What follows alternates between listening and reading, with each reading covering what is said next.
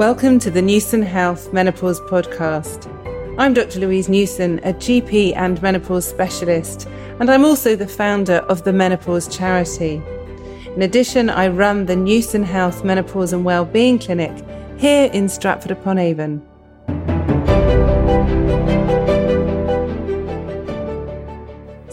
Have with me Dr. Rebecca Gibbs, who is an obstetrics and gynecological consultant at the Royal Free Hospital in London. And she's also an ambassador for the most amazing charity called the Daisy Network. So welcome, Rebecca, to the podcast. Thank you. It's a pleasure to be here. So we connected not that long ago, a few months ago, by a mutual friend actually, and it's really interesting to hear not only about your work but your journey and also the charity as well. So in half an hour, I want to try and get as much as possible from you about each of those three areas, if that's Sure. possible. So let's just start off. Obs. Why did you choose it and what led you down this career? Goodness. So, women are fascinating. I think you have to start with that. And as a medical student, I found myself sitting in on obstetrics and gynecology clinics where women would talk about everything. They come in and tell you that their periods were heavy, for example, but then you end up in a really long conversation with them about what that means for their life, for their sex life, what they do at work, all sorts of interesting things that come out of those conversations. You have a really privileged access to hmm. women's lives. And it's so nice to be able to make a difference by quite often doing relatively straightforward things. You get to fix stuff. So whether that's prescribing some medication that suddenly means that you know your periods aren't awful and aren't making your work life really tricky or whether you're doing some actually relatively straightforward surgery to fix a problem that's really been impacting on someone's life and it just felt like a natural fit so i do really enjoy going to work Great. And so, obstetrics, for those of you who don't know who are listening, is looking after women who are pregnant and delivery. And then gynecology is all the women's health bits, aren't there? So, so do you specialise in one more than the other? So I still do a bit of both. I would say that 80% of my job is gynecology, and the area of gynecology that I work in is colposcopy. So I see women who've had an abnormal smear test or vulval disease. So, you know, itchy lumps or bumps, any conditions from the down below knicker area. Mm. And that's where quite a lot of my menopause work comes in because a lot of those conditions are linked to the menopause mm. or can be improved by sorting out people's hormones. And then I suppose other 20% of my job is running around a labour ward, delivering babies, um, working Yeah. with midwives and junior doctors, sometimes at three in the morning, sometimes during working hours but it's it's a lovely balance between the two very very different areas of obstetrics and gynecology you see every aspect of being a woman and it's constantly interesting no two days are the same mm-hmm. And I think you're absolutely right there, aren't you? It is a real privilege being a mm. doctor. And certainly, you know, I learn so much every day about my patients, from my patients as well. You know, they're constantly telling us things and helping us explore so much that we don't know sometimes. And it's it's so different isn't it? When you're at medical school it's all about a disease. And Yeah. it's very different because it's about how women respond to different diseases and conditions. And and like you quite rightly say how it affects them whether it's in the workplace or at home as well which is so important isn't it? Oh, definitely. And I think one of the big things that I have learned as I've experienced more personally and professionally learning about the menopause, it's the little things or things that seem little that aren't. So, sleep, for example. If mm. you're not sleeping because of your menopause symptoms, you're going to be ratty with your kids and your husband. You're not going to work very well. Work is going to be difficult.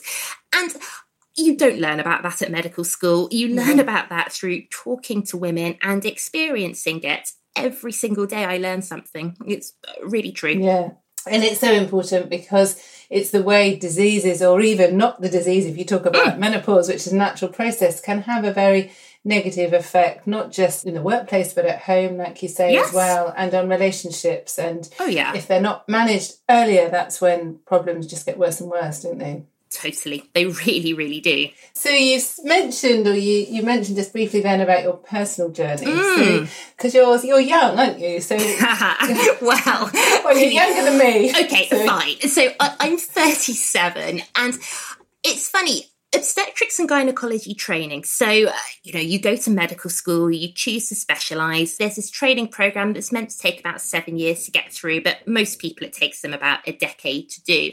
And you learn a little bit about the menopause in it, but it tends to be in sort of teaching sessions on a Friday afternoon rather than anything really mm. integrated mm. within your training because a lot of menopause is now managed and managed brilliantly by GPs and specialists in community gynecology.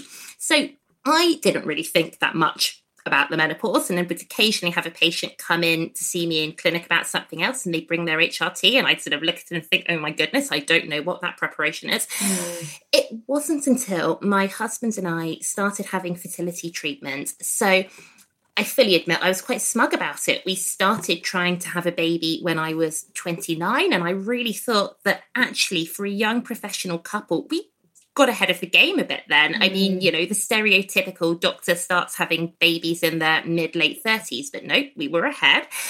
And it just didn't happen. And I'd been having fairly normal, regular periods, but when I started having blood tests as part of my fertility investigations, my FSH, so the blood test that we use to look at sort of menopause, slowly climbed every single time I had a blood test we're incredibly lucky. We live in lovely Tower Hamlets in East London, where you still get three rounds of IVF on the NHS. Many women wow. aren't so lucky. I know, exactly. Really fortunate. But unfortunately, every time I was given the drugs to try and make my ovaries produce eggs, I was getting the sort of yield of eggs you would expect in someone in their 40s, not, right. you know, just Gosh. turning 30. And my blood test started changing to fit with that. And by the time we were having our third round of IVF, I was having proper menopausal symptoms. Now, oh. I didn't really think that much at the time because some of the hormones that you're given for your IVF cycle, they suppress those hormones. And so you do feel menopausal. And lots of women going through IVF, it'll be their first taste of what a hot flush feels like but they just didn't go away. And I was diagnosed with premature ovarian insufficiency, so popularly known as premature menopause. When I was, gosh, sort of 31, 32, I started taking HRT at 32 admittedly having resisted it i didn't want to accept that that was happening and that that was my diagnosis like many women go through. Ridiculously it was the fact that one of my best friends and i took up roller skating one summer. I managed to fall over and fracture my wrist. And it was a horrible horrible wake up call that if i didn't take my hrt I was going to end up with broken bones. And my wrists as someone who does surgery i mean they're important to everyone but i couldn't operate i had mm. six weeks of being unable to go to labour ward and deliver babies of being unable to scrub in for surgery and it was this horrible wake-up call that i'm sure my bones weren't brittle at that point but my goodness hormones yes. are important yeah absolutely and you know we see this a lot actually women who've gone to fertility clinics and have been told, oh, it might be your menopause. But actually, a lot of these women are quite pleased because they say, well, the periods have done me no favours because I'm not pregnant. Yes. And actually, wouldn't it be good for them to be stopped? But then what saddens me as a menopause specialist is that very few patients get given any proper information about the menopause, how safe HRT is for young women, and also the health risks of not having your hormones. Yeah. You know, like you've alluded to, it's not just your bones are are at risk, no. is it, if you don't have your hormones? It isn't. And I think, I mean, everyone who has premature ovarian insufficiency, premature menopause diagnosis comes to it from a different perspective. I think the fertility one is really interesting because mm. the fertility industry is built on hope. It yes. constantly during our treatment, my husband and I were told, you know, when they'd only harvested four eggs, but someone my age, you'd kind of expect maybe three or four times that amount never mind, it only takes one. Maybe one of these will be the egg that makes mm. a baby. And I knew that that probably wasn't going to happen.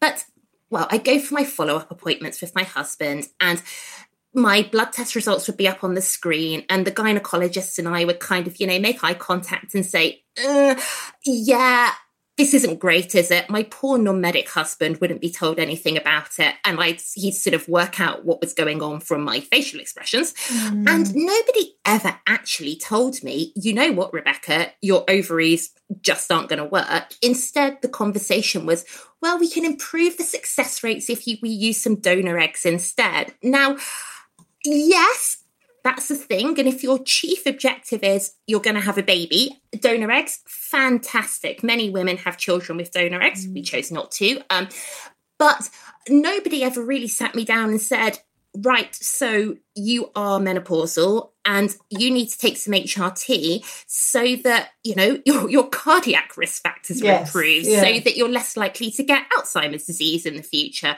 And those conversations didn't happen till much, much later when I pushed to go and see a menopause specialist.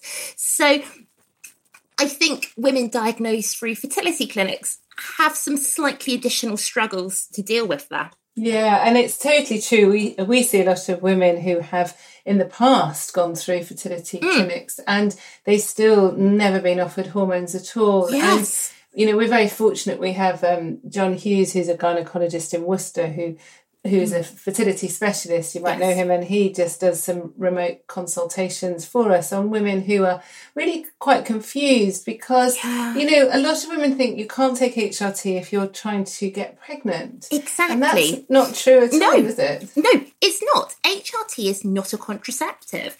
And mm. one of the really nice things about working with the Daisy Network is that a lot of the women who are members and who sort of chat with us on our, our Facebook group and through the charity are still hoping to become mothers. And we talk about, you know, what forms of HRT you can be on that still leave that option open. And they know that they're incredibly unlikely to fall pregnant spontaneously. But very occasionally it does happen. And if you are continuing to have regular sex and taking a form of HRT that's, you know, not a Mirena coil, for example, it might happen. And leaving that sort of window open can be a really positive thing in coming to terms with the diagnosis or, or trying to work out what you do next if children are still on the agenda. Yeah, and I think so. I mean, we've had two pregnancies actually oh, in our oh, clinic, and lovely. both times the receptionist said, "Oh gosh, has there been a problem? Have you not consulted yes. about contraception?" And and actually, both times the ladies have burst into tears when they found out. Oh. so excited. But actually, we do know that giving the right dose and type of HRT can improve mm. fertility mm. for some women. I mean, Definitely. depends on the reason, clearly, doesn't yes. it? For POI. If someone's had their ovaries removed or damaged, then it's less likely, certainly if they've had a hysterectomy, they're yes, not going to exactly. get pregnant. So I wouldn't want people to listen and have false hope. But actually, no, no. I saw someone in my clinic actually a couple of weeks ago who has symptoms related to long COVID, but a lot of them are Ooh. menopausal symptoms as yeah. well. And she was going to have her first round of IVF when the first lockdown came. So she didn't have it, had all these symptoms as well, and her periods have been very scanty. And so she was worried about having HRT because yeah. of wanting to start fertility treatment as soon as lockdown finishes for the second time. But actually, she can have HRT, and she's all, already, you know, thankfully checked with her consultant who said, yes, that's fine. So she's going to start, and I'm sure it will make her feel so much better because. Oh, yeah I mean, the psychological impact of the menopause is huge. Massive. And the psychological impact of fertility treatment and reduced fertility oh, yeah. is massive as well, isn't it? It's huge. Also, there's the fact that by the time you're going to have IVF, you probably don't really want to have sex anymore. And so, if you've got awful menopausal symptoms that are impacting your libido as well, then mm. oh my goodness, absolutely not. Yeah. So, HRT in that time yeah, make yourself feel a little bit more like you, mm. and maybe you'll be able to get your sex life just a bit better, which is so important for a couple about to go through something really stressful that fertility treatment is. So, yes. Absolutely. And, you know, lots of people I see in my clinic have come through some sort of marriage counselling or yeah. a lot of them have left their partners. So actually for the partner of the person, they oh, yeah. see this person who's changed because of the menopause and yeah they're blaming it on the stress, anxiety, poor sleep because of the fertility, but actually it might yeah. be related to menopause. There's a big overlap, isn't there? There's a massive overlap. And, you know, anything that you can do to get yourself through that time feeling a bit more like you with a clearer head to make those decisions about what next is so, so important, mm. really important. It is very hard, and I've certainly over the last few years really tried to engage with a lot of fertility clinics and networks about menopause, about giving information out to women. And there's been quite a lot of resistance, and I think some of it is just due to poor education and lack of knowledge of how big the problem probably is. Oh, definitely. And uh, there is so much that we could do to improve training for general obstetricians and gynecologists. You know, fertility doctors do wonderful, amazing, incredible mm. things. But if you're going to be a fertility specialist in the UK, you've normally decided that pretty early in your career as an obstetrician and gynecologist. So, fertility specialists in the UK, for example, generally don't deliver babies, they, they generally just do fertility. And so, your average obs and gynae doctor has done, a, you know, had a few teaching sessions to learn a bit about menopause. Fertility doctors probably even less. You know, off they go. Mm. They learn how to literally make babies. It's just incredible. But the joined up thinking with the rest of menopause and being a general gynecologist isn't always there. No, which is really sad to hear, isn't yeah. it? Because you mentioned earlier about the health risks. So talk yeah. us through, if you don't mind, Rebecca, why do women who have early menopause have these future health risks? So this is something that comes up so often with our online chats with our Daisy Network members because, again, going back to the fertility thing, this ends up being the focus. But the reality is, is that if you don't have those estrogen levels of someone in your age group, your body essentially ages and you start ending up with problems that you'd normally expect much, much later on in life you can prevent them and reduce those risks by taking your HRT, so the estrogen that you need to top yourself back up again. But the things that we really worry about are bone health. So you are at an increased risk of osteoporosis and then hence fractures of your bones if you've got low estrogen levels.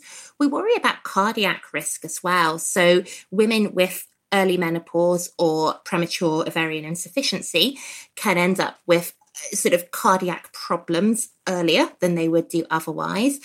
And there's also evidence that it affects memory as well. So there's an increased risk of Alzheimer's disease, for example, if you're not taking your hormone replacement therapy it's never too late. And I think that's really, mm. really important to know. I've met several women who have resisted taking HRT after their diagnosis because they just haven't felt ready to do it or they've been scared of potential risk factors, which it's really, really important to remember all you're doing is you're topping up your hormones to the levels of your peers. So risk factors are minimal.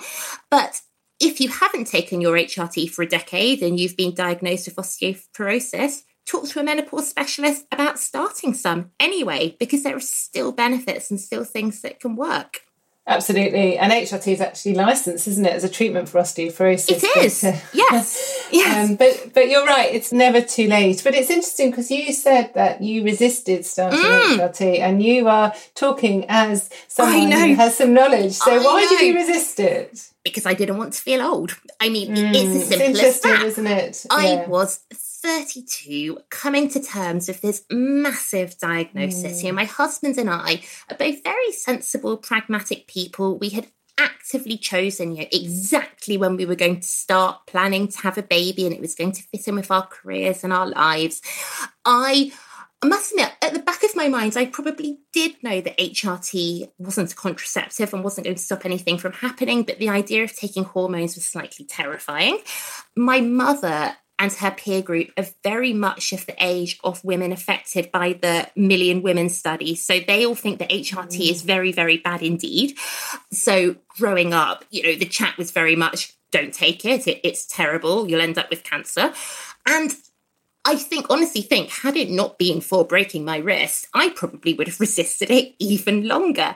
It was a few months after my diagnosis that I found myself linking in with the Daisy Network and sort of saying, you know, hi, I'm a gynecologist who's recently been diagnosed. I'd love to meet some people who understand what this feels like, but also I think I might be able to provide you guys with a little bit of extra medical help if you need it. And it was meeting all of those wonderful women that actually really brought home to me that, you know, here are thousands of young women taking their HRT, living happy, productive, healthy lives. They're fine, and I'll be fine too. But it, it was a mm. big thing to start taking it. Yeah. It's so interesting, isn't it? So I started taking HRT when I was in my mid 40s. So I was really very average perimenopausal yeah. woman who didn't diagnose my own symptoms for quite a few months. Yeah, absolutely. Which is pretty standard. But even when I told some of my friends that I started taking HRT, they said, gosh, doesn't that make you feel really old? Exactly. And and they then they said, well, what about your fertility? It means you can't have children. And I, I mean, I am very fortunate. I've got three children, and I was sterilised in my third. I don't, I wasn't exactly. having that children, but it was still that negative connotation, and that's when it really made me reflect and think, gosh, if I was twenty five or thirty five, not forty five, how would I feel? And oh, yeah. and it shouldn't be because HRT is so much safer than the combined oral contraceptive so pill. Much safer, absolutely. And I was on that for quite a lot of my teens mm. and 20s without a second thought. But unfortunately, any scare messages about HRT for women going through menopause at the expected age filter down into the premature mm. ovarian insufficiency community. My own mother, when I sort of mentioned that I was going to start taking it, well, you can't. That's terribly dangerous. Mm. And really, really frustrating. And it, it is incredible. I mean, every time I prescribe HRT through the computer, it comes up with warnings. Yes. And actually, the MHRA have updated their warnings to say that it should be given for the lowest dose for the shortest length of time.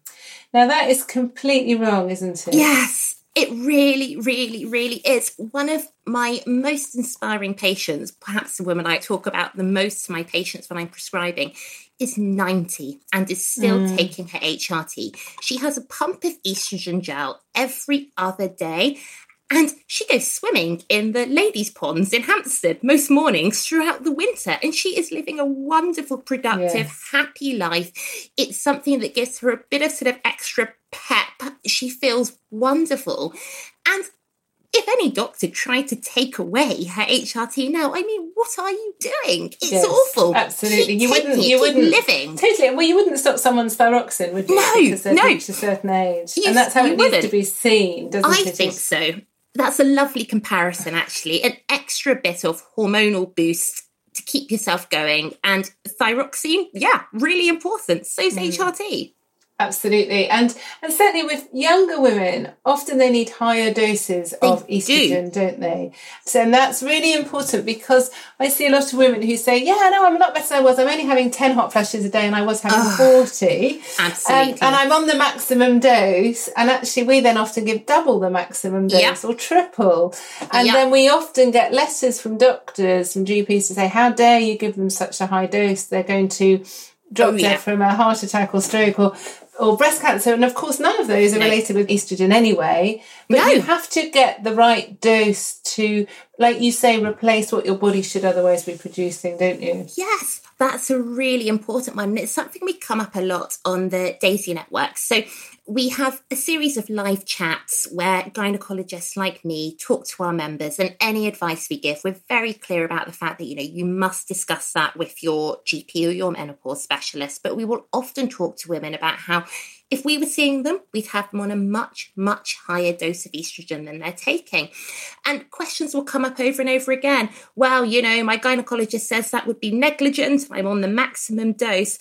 And no, you know, they're on a normal dose for a woman in their 50s, but they're 25 mm. and they're floridly symptomatic and they're miserable and they would be so much happier if they just mm. increased those doses. Yes, and really would. And that's estrogen doses, isn't it? Because yes, it's very estrogen. important to have adequate estrogen. Absolutely. And then women who still have their womb obviously need to have a type of progesterone or progestogen, depending, and then testosterone as well yeah. is another hormone which I don't know about you, but I learned nothing about in medical school or as a postgraduate. No. No, nothing about at all. And so I decided to do an extra menopause qualification. So, very much inspired by my work with the Daisy Network and with my own diagnosis. So, I did something called a advanced training skills module, and I, I spent you know most of the year sitting in clinics with menopause specialists and learning how to do it. And the first thing I really learned about testosterone was when women came in saying, I'd like some, please. And yes. it's fantastic that women are starting to talk about this. Mm. I worry sometimes that it's not a message that gets through to everyone. And the women coming to talk to me about testosterone were, you know, very much the educated, good at accessing health systems, good at, you know, getting their GP to refer them to the right people.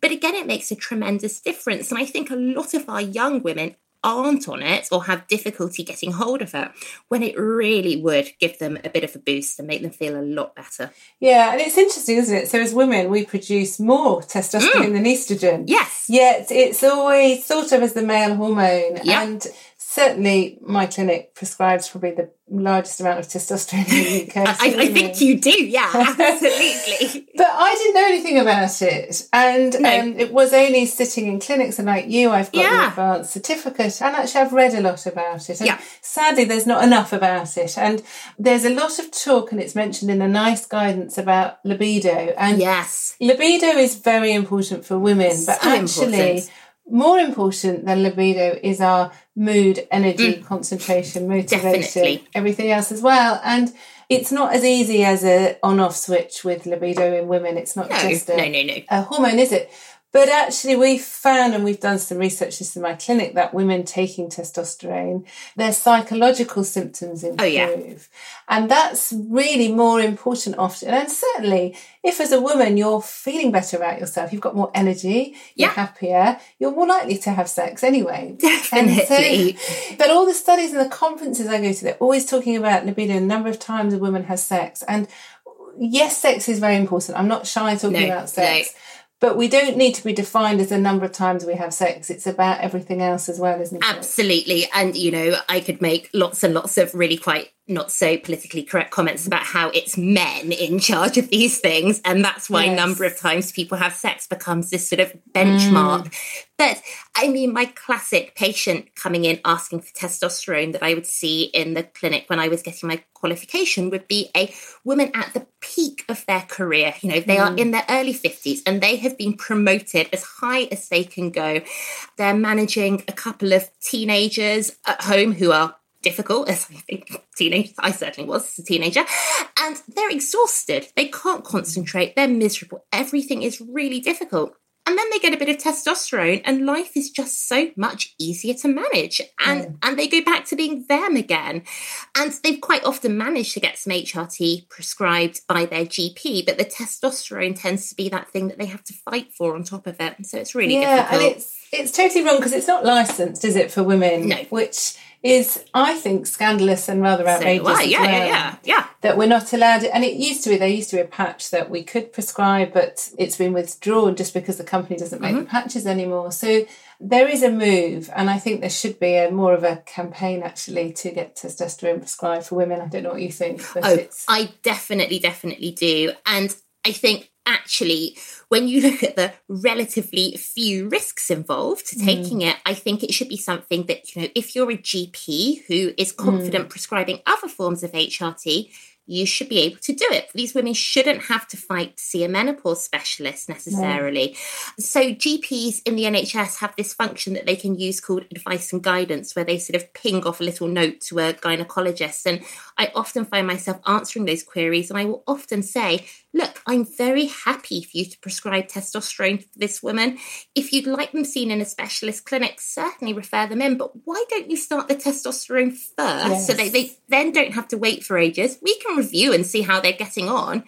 But writing the prescription is not a big deal, and let's try. But there's often a lot of resistance. There is, and I think it's because of lack of education, yep. actually, because yep. it is one of the safest things I've ever prescribed as a yes. doctor, actually. Yes. Um, it has very few problems. We do do some blood monitoring, but it's very seldom that women have levels outside the normal range. So certainly, it's very, very important that we um, it's considered, and women have more confidence actually in being asked for it. And yeah. so many women are refused it that's it. They just they don't know where else to go, and No. I think GPs should be able to prescribe it. We prescribe a lot of things off license. So, Yes. for example, there are various treatments for migraines that are mm. not licensed for that indication, but they're still given.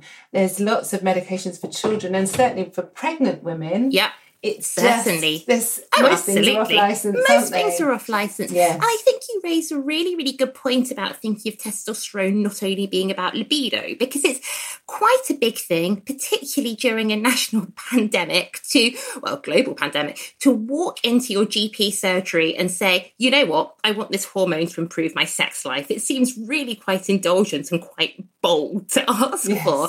If we all accepted that testosterone is a normal thing for a Mm. woman to require and it's going to improve your energy level, drive, your mood, then asking for it from your GP, not such a big deal after all. So, yeah, it really needs a bit of remarketing. I totally. I mean, the whole menopause needs rebranding. Yes. It needs to be thought of as a long-term hormone deficiency with health risks, and Yes. certainly, as you've so eloquently said, for younger women, it's really they need to be thinking, why aren't they on HRT? Oh, rather than why should they take it? So I think, yeah, there's a lot of work that needs to be done, So much work. certainly the Daisy Network is a great platform for people to go to to get some advice, uh, help, support during this time. And so, certainly, any of you who are listening, it's certainly worth checking out and seeing what they do. So, Yeah. I'm really grateful, Rebecca, for all your time pleasure. today to No, share and, and sharing because it is a personal story and it's quite hard sometimes as a doctor sharing, but it really will help other people to um, listen and learn from. So thank you. So before you. we end, Yeah. could I just ask for three take home tips and just three things that you would say to yourself maybe when you were thinking about not taking HRT? What would you say that might help you? Gosh, goodness. So the first message really is is the medical message, you know, take it. You will feel better. And I must admit, I hadn't realized how symptomatic I was until I started taking it and suddenly could sleep better and felt less moody and my joints didn't ache so much. So take it, you will feel better take it because you will reduce your long term health risks. It's a big diagnosis to get your head around, but actually, you don't want to be storing up long term problems for the future. You want to reduce your risk of all of those unpleasant things that we've discussed and live a long and healthy life. And I suppose something else is learning to be a little bit of a pushy patient. So, mm. as women, you know, we're conditioned to not make a fuss and to always listen attentively to what our doctor says and sort of, you know, nod and say that's okay. But if you do think that you're not getting the support you need from your GP, you know, they're not really listening to what's going on with your symptoms, just be a little bit firmer or go and see if there's someone else in your GP's practice who you get on with brilliantly. I have to say now, I'm the luckiest woman in the world. My GP is fantastic, but find someone who'll listen and who will advocate for you. It's so important. Absolutely, that is so important. It shouldn't be a battle, No. but it is for some people, and it's really important that you stand your ground, look at information, make sure you look at the guidelines. The NICE guidance have got some good, really clear advice for women with POI. So Yes. don't stand down and hold your ground. Really important. So Yes. thank you ever so much. It's been really informative. Pleasure. A real joy talking to you. So thank you, Rebecca. Thank you so much for having me on. It's been really lovely to chat. For more information about the perimenopause and menopause, you can go to my website menopausedoctor.co.uk or you can download our free app called Balance available through the App Store and Google Play.